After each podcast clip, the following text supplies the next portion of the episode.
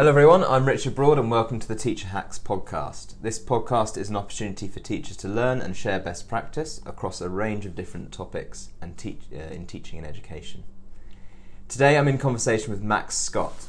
Max is a, fair, is a fairly new teacher to the classroom, having started teaching in 2015 and now works at Glenmoor and Winton Academies in Bournemouth. Glenmoor and Winton have recently become one of the highest performing schools in the country, having achieved a Progress 8 score of 1.05 in their most recent results. He's an RE and ethics teacher who has risen to a leadership position quickly in his career, having already been head of year during his NQT year and is currently deputy head of humanities. Max is going to share the story of why he got into teaching, what he loves about it, and have a general discussion about education as a whole. We might touch on classroom culture a bit later on in the episode. All notes and further information on our discussion are available from senecalearning.com. So, Max Scott, welcome and thank you very much for joining me. Absolute pleasure, Rich. Thank you. So, Max, I was just wondering if you could give uh, listeners an overview of what you've done in your career so far to date um, and hear about a bit, a bit, about your story and why you decided to uh, begin teaching.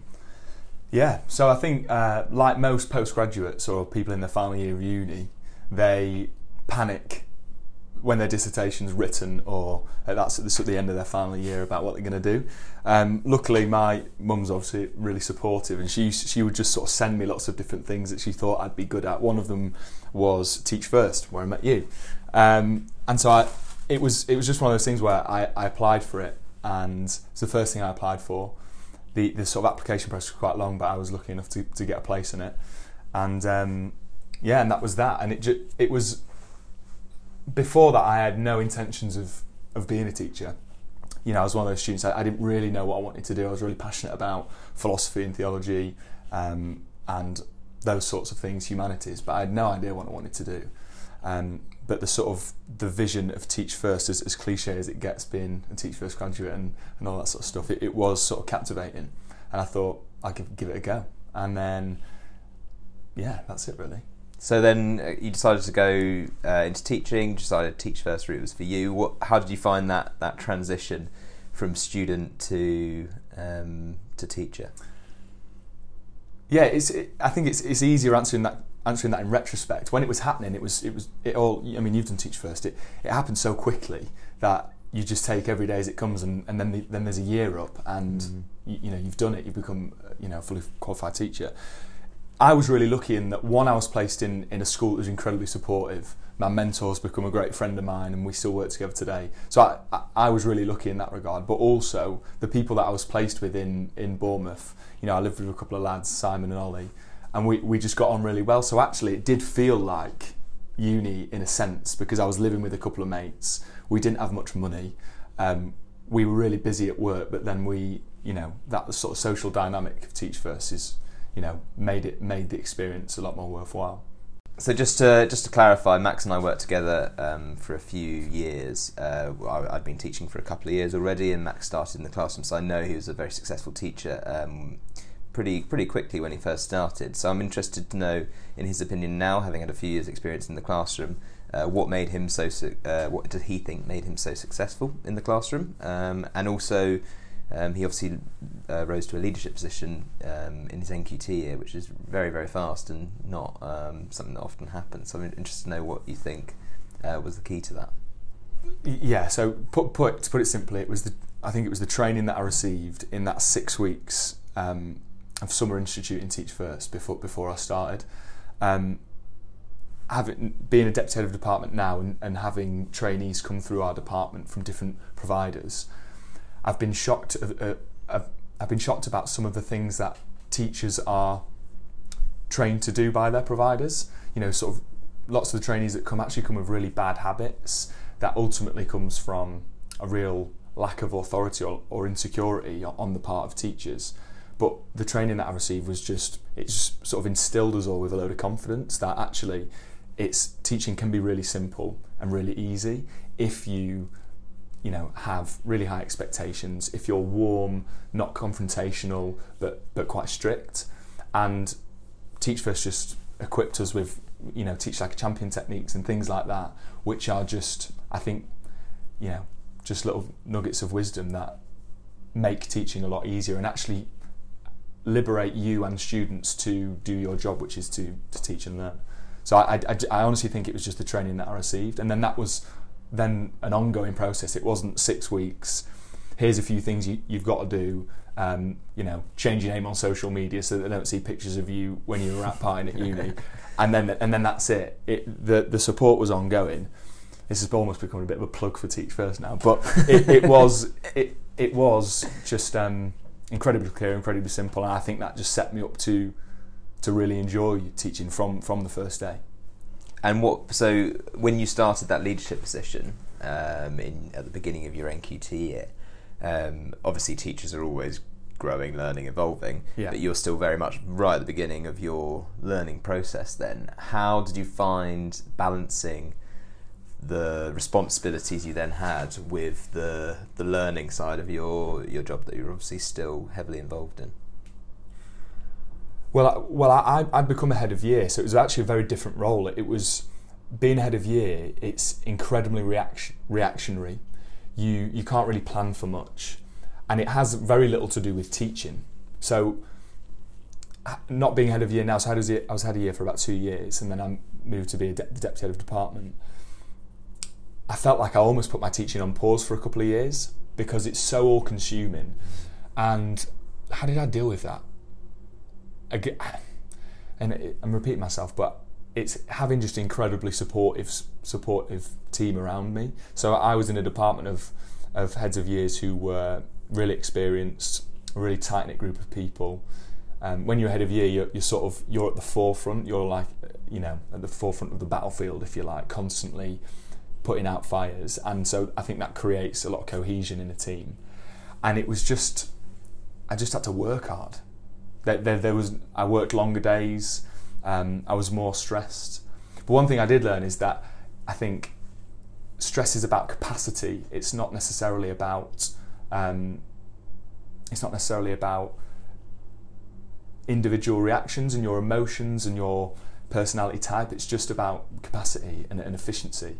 And so at first it was I was like I was drowning in it. You know, I was a bit like a you know what is it a duck flapping its whatever's under the water. What's, what's I can't think. Of, I can't think of the phrase. You know what? I'm yeah, yeah. Um, and so I f- yeah, it was really difficult. But you you become you become accustomed to it, and Yeah. your capacity to to work, um, you know, becomes a lot greater, and, and, as- Mm. and you just get used to it. But it it was just hard work, support, and all of the standard things which lots of Mm. people that are successful always you know talk about. So you talked a lot about stress, time management, um, working long hours, things like that. That teachers up and down the country uh, will sort of be able to relate to you um, with that. Um, what do you see as uh, the, your school first of all, but also like the government's role in supporting teachers with that? I th- yeah, I think the main the main thing that needs to happen across across society is there'd be a change in the way that parents, children, wider society views teachers. You know, you look at teachers, for example, in you know in Asia, they're they're they're, they're widely regarded as as as important as doctors and scientists because it's it's valued as a profession, and I think that that isn't the case here. There there is this unhealthy suspicion about how good teachers are, how much they care. It's like the, it's it's the age old saying about if you can't do, teach, and I think that that is sort of underpins lots of people's opinions of it, and as a result, schools are always on the back foot. Teachers are always on the back foot. So when when a teacher, for example, calls home because they're concerned about behaviour, and this isn't this isn't a generalisation, but I do think often there is a because of that suspicion, because of that, um, I don't know, that sort of criticism that people have towards teachers. There, there is this conflict between the, the hard work that you know honest, integrous teachers are trying to do, um, and the perceptions that the public has of, of teaching. And I think what what we've seen is one of the one of the largest pendulum swings in society because schools used to be um, very draconian. Students were punished with the cane, the slipper. You know, I think about. I remember when I watched Kes in year ten, And the, uh, one of the only scenes I can remember is when he sat outside the head teacher's office and he can hear the cane on the back of the hand and, and the other student, you know, whimpering. And I think those images sort of pervade people's imagination. And I, I think because of that, we have the pendulum has swung in the past 20 years to there being absolutely no authority in school and and discipline's become a dirty word and teachers almost have lost that that role or that authority um, that that they should have in the classroom on that almost that moral role of loco parentis you know when you're in school we we model what it's like not only to learn but to be good people and so managing behaviour has been incredibly difficult because schools almost aren't have not been allowed to to teach what is right and wrong and what is acceptable and what is not. And now, you know, that's I think the pendulum's moving back to sort of a more balanced place. But but even now, I, I still think discipline has connotations of corporal punishment, and it has. Uh, you know, draconian connotations. Mm. And actually, I, have I've got a book here that I'm reading. It's called Notes on the Death of Culture, and he just and within this he he gives a definition of authority, which I think yeah, it's just really poignant. He says, authority in the Roman sense, which is not power, but rather, as it is defined in the Spanish Real Dictionary, prestige and reputation, which is recognised in a person or an institution through their legitimacy or through their quality and competence in some area. and I think when we when people talk about authority in school, as I say, there's these connotations that it's unfair and that it's confrontational and that it's aggressive. But actually, I think then we need to do a lot to raise the profile of that actually teachers are hard-working, committed people who, yes, have great holidays, but you know, speaking from experience, bloody well deserve those holidays because we work 12 hour days regularly and we work on Sundays to make sure that the week is planned. And so the authority that we, uh, or the respect that we demand, or the respect that we expect as classroom teachers, is doesn't come from an unhealthy place. It's rooted in the fact that we are experts in our field. We know what we're talking about, and we've worked hard to to do this, and we're called to it. Mm. You know, I, I, went I went to school a couple of couple of months ago now, and I met a few of the trainees there, and and I, I just remember meeting one trainee who had a had a clear sense of calling, almost, and we don't we don't really use that term anymore or, or vocation that they, they, they wanted clearly wanted to be there and and they clearly wanted to teach and change young people's lives. And I think unfortunately they were in a school where despite their passion and despite their their genuine desire to be in a classroom and, and you know educate young people in a incredibly impoverished area that the systems and structures around them were not supporting that individual teacher. Mm. And they were getting to a point where they were then questioning that. And and how and you'll have seen this in your role when you worked at Teach First, like how sad is that to see that people come into this profession with so much energy and enthusiasm and then after a couple of years think and I think the average is five years, then think I made a huge mistake mm. and leave because the structures surrounding teaching have failed not because they aren't well intentioned and they aren't hardworking and they aren't there for the right reasons. And I think you can, I, you know, I'm, I, I do, I'm quite critical of lots of the things within within educational policy, within sort of teacher trends. Um, so I do criticise teaching, and I think that's healthy. But I don't think you can criticise teachers on the whole for not working hard and not wanting to be there Whereas in other in other sectors, in other industries, people just fall into it because it's just what postgraduates do, for mm. example. And I'm not necessarily I'm not criticizing people that go work in engineering firms or go and work for you know big businesses, but you cannot criticize teachers for that passion and for that hard work. So to answer your question, what what can we do to support that? I think teacher training needs needs a massive revamp and I know I sort of big up Teach First a lot, and it's not just Teach First, but like I said, I've had trainees come through our department and worked with trainees in other schools and been lucky to do that. and had the privilege to do that. And they come in with these bad habits that they're that they're encouraged to do by their training providers, and it's things like rather than sanction a student for being rude, the teacher will stand at the board and, you know, tally the amount of minutes that that class is going to stay behind, or tally the amount of minutes that that student is going to st- stay behind, for example. And I think that's rooted actually in insecurity. It's mm. it's it's rooted in the training provider not having the confidence to tell that teacher to have no excuses for, for their students and to, and to have high expectations.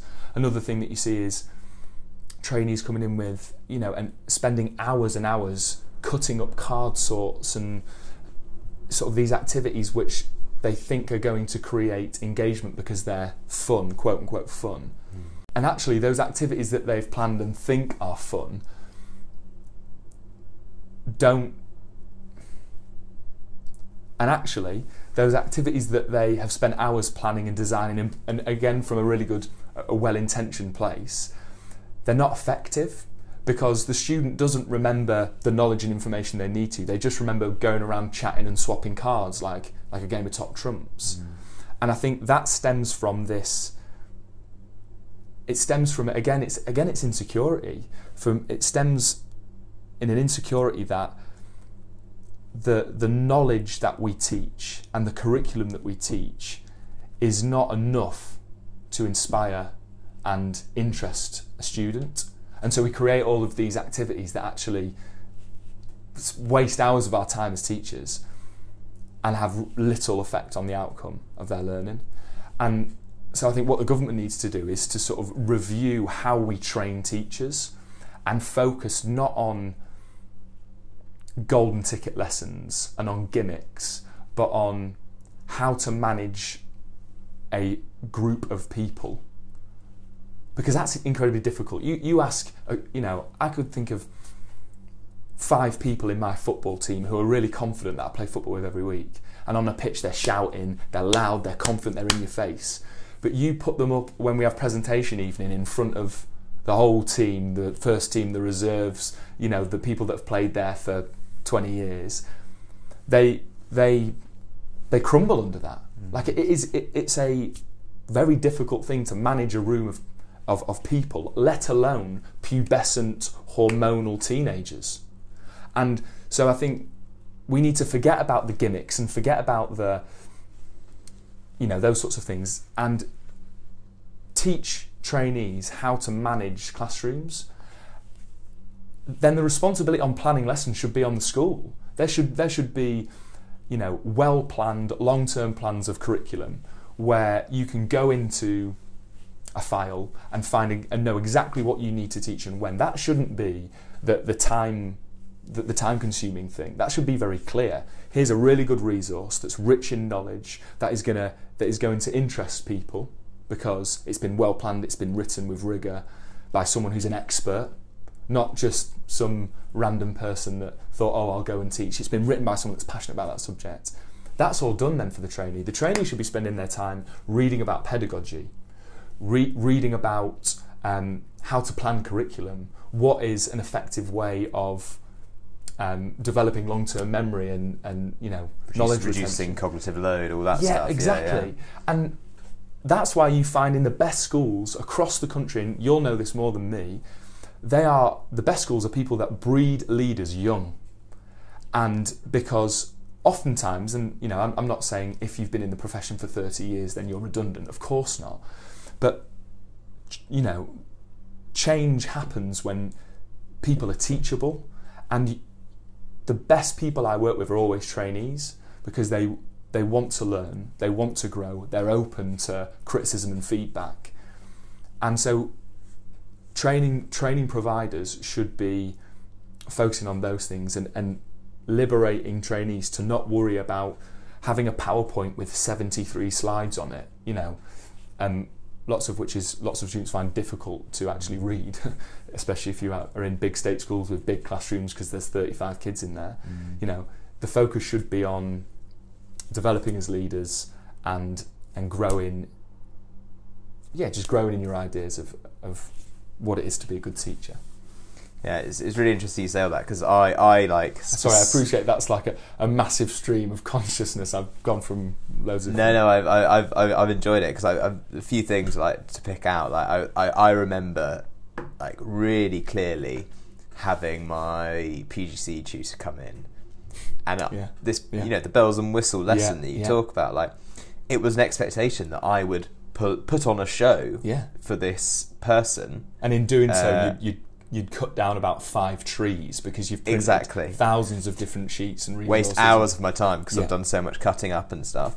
And actually, there's not enough evidence informed um, practice delivered Mm. to people who are new new to the profession. And you know, this is how you teach this topic. This is the best way to do it because Mm. this is what the research shows is effective Yeah, when learning this. yeah, And, and you, you just don't get that as a as a, as a trainee. yeah. Um, because because lots of the time, you know, great practice is really simple, and actually, you you go into it's really interesting.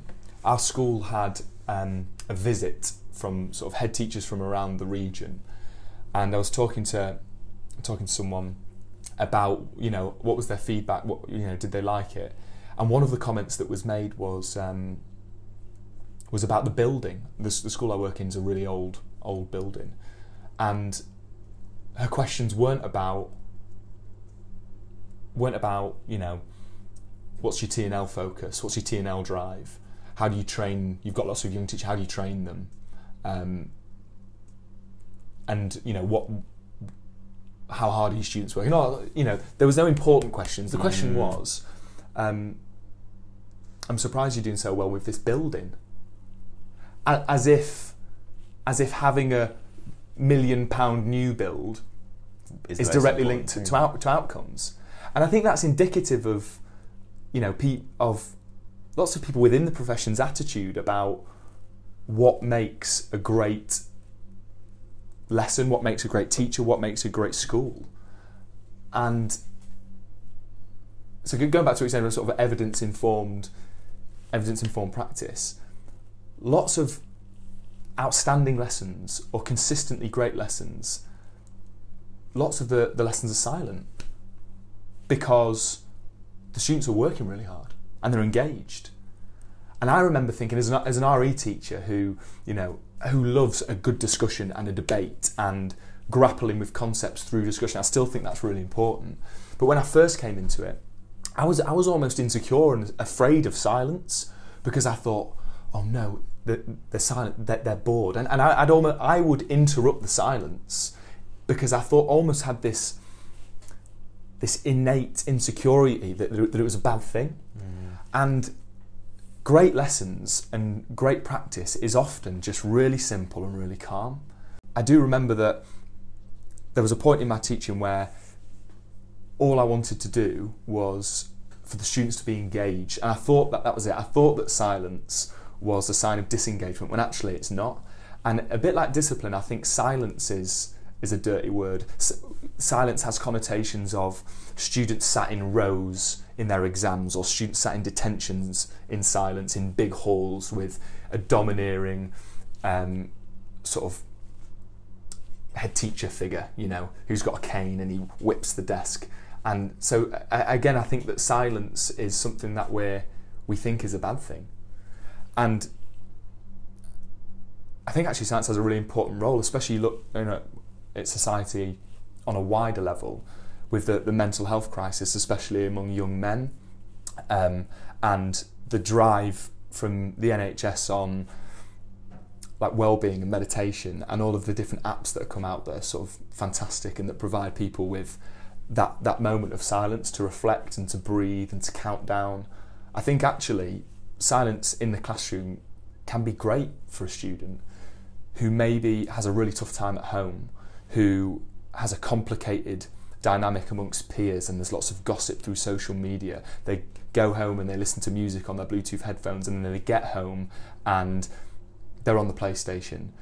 And they get home then they're on social media looking through three you know 30 second videos and it's there's constant noise. Hmm. I think actually a student coming into a lesson and being able to sit down in silence and work and think about one thing that isn't about that isn't unhealthy, that's not gossip, that's not you know about body image or self worth.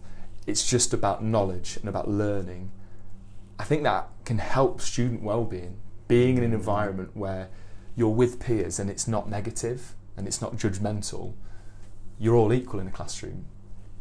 If there are really high expectations and there are sanctions for poor behaviour that are given calmly and warmly and in a non confrontational manner, no matter who that student is, whether they're a middle class student who, you know, are brought up in, you know, re- really sort of nurturing environment to a, a, a child that is brought up, you know, in in relative poverty, it doesn't matter who they are, they can come into a classroom and just work because the basic simple things are done well and it's not about right let's get into groups and we'll have the really clever student with the you know the, the, the weakest student in the class and we'll get them to work together and you'll put a hat on because that hat represents creative thinking and this hat represents you know all those gimmicks mm-hmm. don't actually help a student learning so you've talked a lot about like discipline and a few other points as well like the, the the name of this podcast is teacher hacks all right yeah, so we're okay. looking for tips and tricks and things if you had to give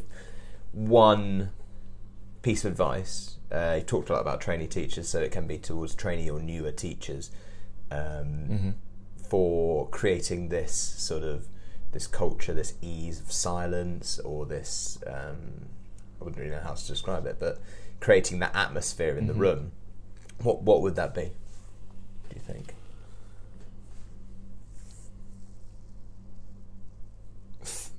when when when I did teach first training, we were asked what our vision was for the classroom. My my vision was some some sort of grand vision that was well intentioned but not necessarily um, relevant. But I do think one thing I did do that I still do and that I will always do is whenever I meet a new class, I give I give them my expectations, like and I tell them very clearly what I expect in the classroom. So, what sort of things do you do you tell them? Okay, so um, oh, for the life of me, I can't remember who said it. That's awful. Um, famous quote. It takes a small group of thoughtful and committed citizens to change the world. So I use this quote um, and I break it down. And so, so my expectation for you that you're thoughtful and committed. And I just break that down really clearly. I say, being thoughtful is when I'm talking, you're listening, you're not looking out the window, looking in your bag. When someone else is talking, you listen to what they've got to say. Um, whatever's gone, if it, whatever's happening outside the classroom, whoever you're sitting next to, whether you're their best friend or whether you don't like them, you treat them with respect. And then being committed is you give 100% every single lesson. I'm not going to be angry if you don't understand it first time, second time, third time. What I care about is that you're committed. And then I say, the reason I, I ask these things of you is because I will be thoughtful and I will be committed. So I, I make myself accountable. And so, and sometimes I'll say, for example, I will not shout at you. I will not be aggressive with you. And so, so I'm, I set a standard for myself where, you know, if, if someone is talking while I'm talking, I don't, I don't say, why are you talking? For example, I'd, I'd say, Jimmy, your name's on the board because you're talking while I'm talking. Make sure that you're listening. And so I, I make it very clear what I expect of them. And then I do not budge. You hold them accountable to that yeah. exact, yeah. And it's I, not it's not accusatory with the whole like what are you doing? Yeah. Stop it. It's it's just you know we've set them set the boundary. Yeah. You've crossed it, unfortunately. Yeah. And then after the first half term, which is always really long, eight weeks, when they come back, I just remind them just for two minutes and, and I put them up on the board. These are my expectations. Um, just a quick reminder, you've been fantastic in that last half term, but I just want to remind you that I expect you to be thoughtful and committed. And just to, to, to sort of stamp out low level disruption. Because if, you know, lots of teachers feel, well, he's only just sort of whispering to the person next to him.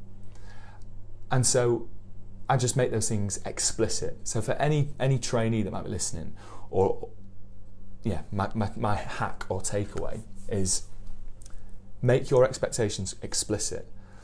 And actually, that's that's predicated on the on the fact that you've got to know that. You've got to work that out. What do you want for your classroom? Mm-hmm. Like, and sort of micro process it. So think about the little things that sort of get on your nerves the little things that frustrate you that you wouldn't necessarily send a student out for, but that do disrupt the rhythm and flow of a lesson. Micro process those, write them down, like take notes, and then from that, create a list of things of what you do expect and what you don't. And it might seem a bit weird, almost creating like a, a list of do's and don'ts, but it's it's liberating because as soon as you realize this is what I want my classroom to be like and it's explicit, you communicate that very pleasantly with your students. Like you say, not in an accusatory way, like I'm mm. expecting this. Yeah. Expect the best in them, especially if they're in, in a low set. You know, so often I see expectations just go out the window for students with special educational needs. And so, especially for those students, because every student is equal, make it really explicit, hold them to account, hold yourself to account, and whatever system of, you know, whether it's chance, choice, consequence, or one warning and you're out, or whatever system you have at your school, follow that to the letter. And it might be that with a really challenging class, at first that's really difficult and there's pushback. There's always going to be. But very quickly, the students will realise if you're consistent and calm and confident in administering sanctions and discipline, that you mean business. And actually, what that does is that liberates the students that don't cause any issues to be in a completely focused and harmonious learning environment. And then it lets the students that want to push the boundaries know that it's not acceptable, and they either adhere to it or they, you know, they get they they face the consequences, which is a like a an, almost a natural law, isn't it? We live in a democracy. We have a legal system. If I speed, I'm going to get a fine. I'm going to get a ticket. If I decide to to drink and then go and drive, there's going to be a consequence. And you know, going back to what we said, what we were saying earlier about sort of this societal suspicion of teachers, teachers should be confident to to teach right and wrong. And you know, we could get, and I'd, I'd love to, because I'm an ethics teacher. We could get into a, you know a, di- a discussion or a debate about um, about what is truth and what is right and what is wrong. Um, but it's pointless because we, we live in we live in a democracy which is very clear about what is right and wrong, what's important, compassion, empathy, respect, tolerance, British values, Mm. um, and all of those things. It's, it's our moral duty and responsibility as teachers to to make that clear. I, am aware I always rant, mate. I'm really sorry, um, but I, I'm really passionate about it. And one thing I, I said, uh, um, just to, I want to clarify about, I, I think some teachers' expectations they have these really clear expectations for top to middle sets, but then you get a group of 13 really low low ability students that struggle, you know, have classes with lots of um, special educational needs, etc. And they they go out the window, those expectations, Mm. and then and so and I, I, you know Well, they're different almost. They, they, do still have expectations, possibly, but they'll they'll shift what those expectations are Yeah. because they're Yeah. a different group of students. Yeah, and it's and that's a disservice to those students that actually deserve exactly the same expectations as every other kid. eh? Exactly. Because I think that what it does is it, is it perpetuates an unhealthy apathy within that child. Essentially, what you're saying is because you because you aren't achieving as much as these other students, or because you're not as intelligent as these other students, or because you find it more difficult to remember things than these other students, we're going to let you fail. That's what it comes down to. You're, you're saying to the child, if you change your expectations or have low expectations, I care less about you. And, and it might sound brutal, but I, I think it's true. And I've, I, I challenge myself on it all the time. Uh, as deputy head of department, I've sort of tried to not just take the top sets um, because I want to subvert that, that um, prejudice within me. Because, of course, it's easier to teach incredibly bright, articulate students. It is. And it's, and it's often a joy and it's rewarding. I'm not undermining that desire whatsoever, but it is true. And I, I'm, I'm as a math, as, a, as an ex maths teacher, you you would probably say, of course, it's, you'd rather teach top set year 11 boys than bottom set year 11 boys the maths GCSE. Yep. And I think it's, it's it's just it's very different challenges, isn't it? That's that's the thing. Like I, I always found the, the challenge of making sure that my most able students are being stretched, like the really fun thing. Um, the challenge, course. the challenge of managing the behaviours, you know, or like you know, engaging students who can't bother, you know, Mm. or don't feel like they want to lift a pen in that, that moment because it's math. And it's not to diminish I can't that. do math exactly. It's yeah. not to say that that you know, if you're a G and T coordinator, you hate yeah, yeah. SEN students whatsoever. But I just think it it's a an un, it's an, an unspoken sort of truth that teachers are less confident teaching lower ability kids. I, I read a um, an article by Noel Titheradge about two weeks ago on um, on isolation systems in school, and I don't know much about him, um, but I'd guess he's not a teacher or hasn't been a teacher, I'd guess. But regardless of that, it was an incredibly damning article about about education and about discipline in school, which I think contributes to the detriment. It contributes really poorly to this this societal suspicion and criticism of schools. He he he was essentially saying that it's that sanctioning students is almost a form of discrimination. And in that, to link it to what we're saying about lower ability classes, in that he said he sent out a survey to a thousand schools. Yeah, a thousand schools. And he said over five it was just a brief statement, but he said over over five thousand students with special educational needs had been placed in isolation. And and and then proceeded to to portray that in like as if it was some form of discrimination, as if it was, you know, immoral. And and I re- and I read that and thought, so if a student with dyslexia, because the the, the spectrum of of of spe- of being an SEN student is huge. Mm. So you you can you can ha, you, you know you can be dyslexic, for example. Does does that mean that because you're dyslexic, if you're bullying another student in the classroom, that you should remain in the classroom?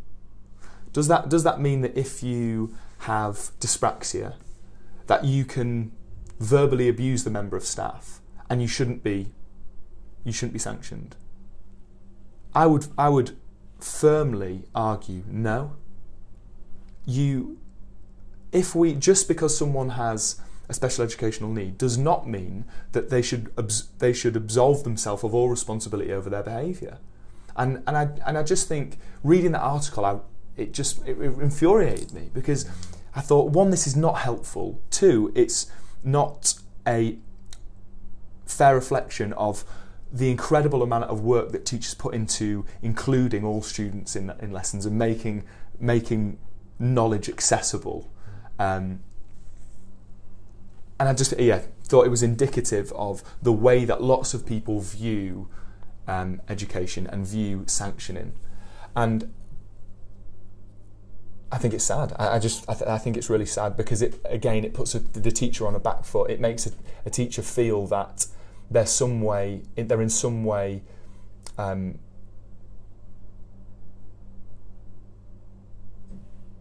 it makes a teacher feel that they are in some form behaving immorally when they sanction a student with special Mm. educational needs. Whereas actually, the, the kindest and the correct thing to do is to treat them the same as everyone else, while making sure that they are Yeah. adapting to make sure that they can access what uh, uh, access whatever it is they need to access within the classroom. Yeah, But behaviourally, yeah. uh, unless uh, Of course, if a there- student has ADHD, there are some things obviously. then you, yeah, of, of, of course. you have to work with the with the student's disability of sometimes, course, and yeah. But, but- it, it, it, but it you're almost doing it a disservice if you if you're not take not not treating them the same as everyone else, and that's the. Yeah.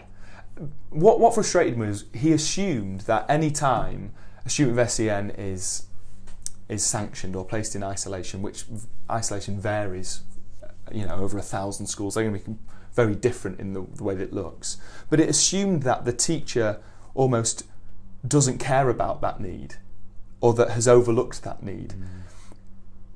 and and has been treated as if they haven't got a need. I just think it's important that we don't allow students and we don't allow ourselves to use a special educational need as an excuse to be rude, disrespectful, and apathetic. Of course, we, so we should expect the same level of, you know, behaviour and respect,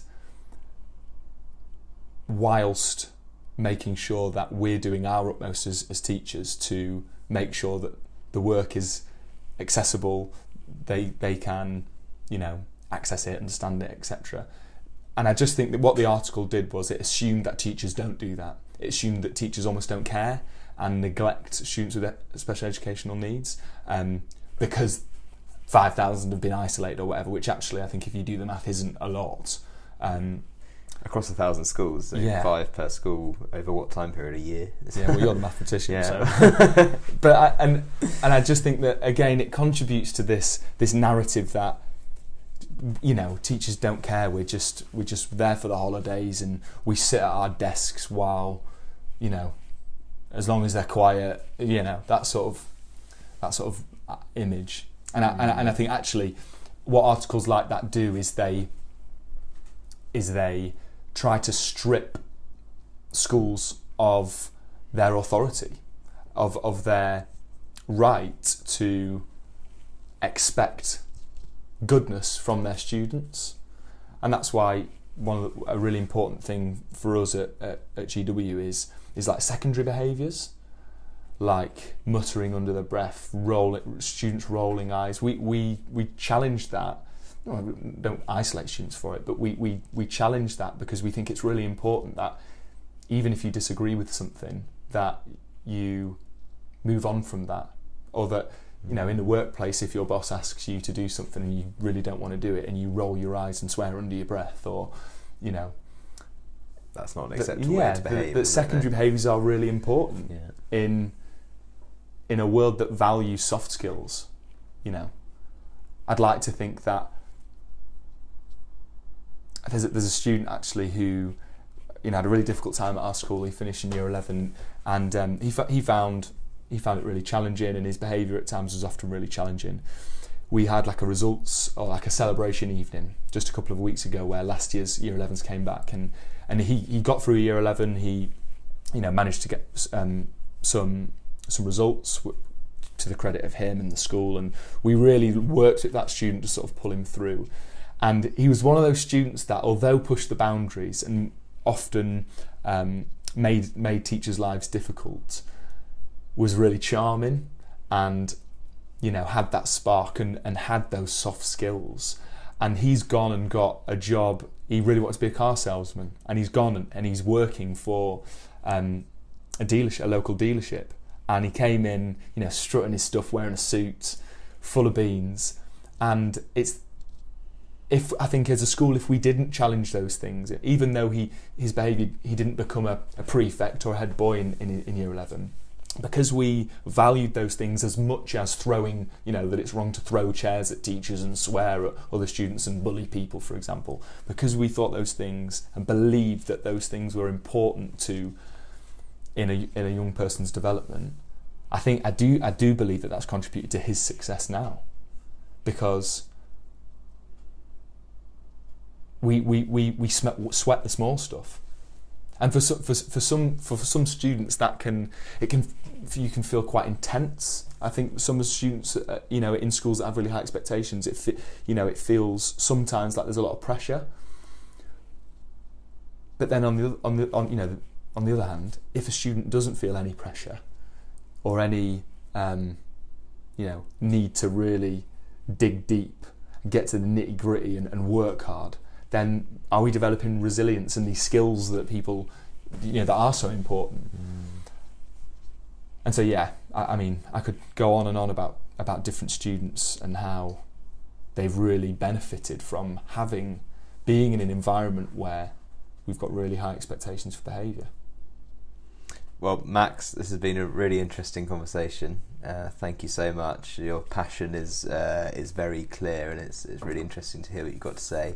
Just for the listeners, um, uh, like any good teacher, Max has completed this whole interview holding a whiteboard pen. So uh, I realised I was tapping it on the table. so uh, yeah, so you know you can picture that. Um, if you've got any questions for Max or or me um, or about what we've discussed in the episode, then please do just get in touch. Uh, you can tweet me at Rich M Broad or get hold of Max by tweeting him at Max B Scott. Um, and join us next time to hear more teacher hacks shared by teachers for teachers.